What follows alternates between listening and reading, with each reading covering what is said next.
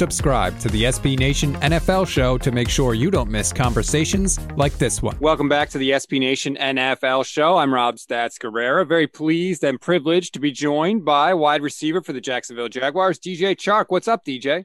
What's up? Not too much, not too much. A little bit of, uh, you know, you may have heard of this game called the Super Bowl going on this week. We're going to get to that. Yeah. But first thing I have to ask you you're an LSU guy, you graduated from LSU, and now you got a Big Ten guy as your coach. How are you dealing with that? You know, I like it. Um, it brings that that old pageantry back. You know, being at Florida, he got some national championships uh, in at Ohio State. I didn't get any, so he loved to show his rings for sure.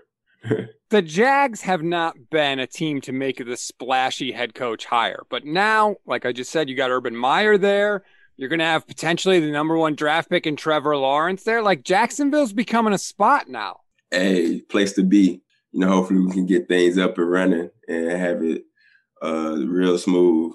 Change the the atmosphere, the culture here, and get some some wins. Does that like? Do you guys talk about the fact that hey, we're going to have Trevor Lawrence here, or is that just like he's just like any other rookie? I'm not gonna say he's like any other rookie. You know, uh, he's definitely put up some numbers and you know it's a reason why there's hype around his name for sure. But we you know we aware of it.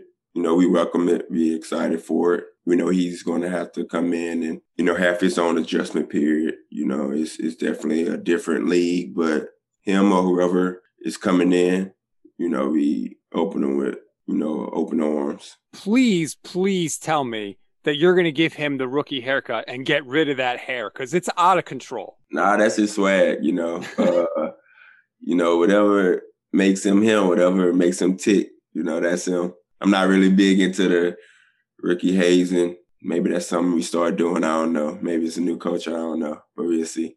Did you have to do anything when you were a rookie like that? I carried helmets once, and I paid for dinner once. But other than that, the guys in the room like Marquise Lee and Moncrief, they wasn't really sweating it too much. So I got off easy. The dinner to me seems to be the scariest one. Like, especially if you get like some offensive linemen that have to go to that dinner, like that is not a small amount of money. Yeah. Luckily for us, our room wasn't too big and um it's receivers. So there's a limit, there's a cap on what okay. you possibly can eat, you know.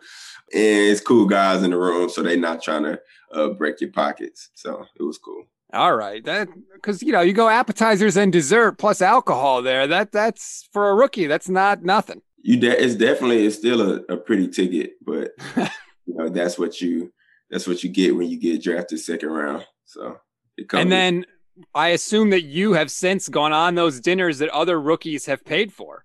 Yeah, this year we had a pretty good one with Laviska um, mm-hmm. in Holland. You know, two draftees in our uh, room this year, so we got after them, but not too much.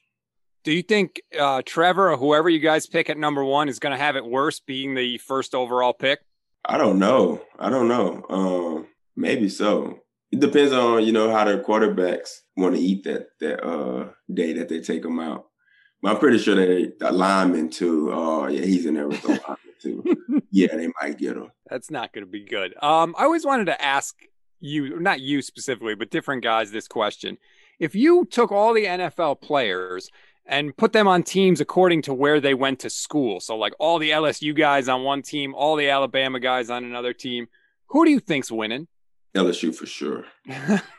uh, every year the championship will be between LSU Ohio State, and Alabama. But I think we end up winning because we have offense and defense at every position. You know, they have stars at a lot of positions too, but I think we're pretty solid across the board. You can hear the rest of this conversation by subscribing to the SB Nation NFL show wherever you get your podcasts.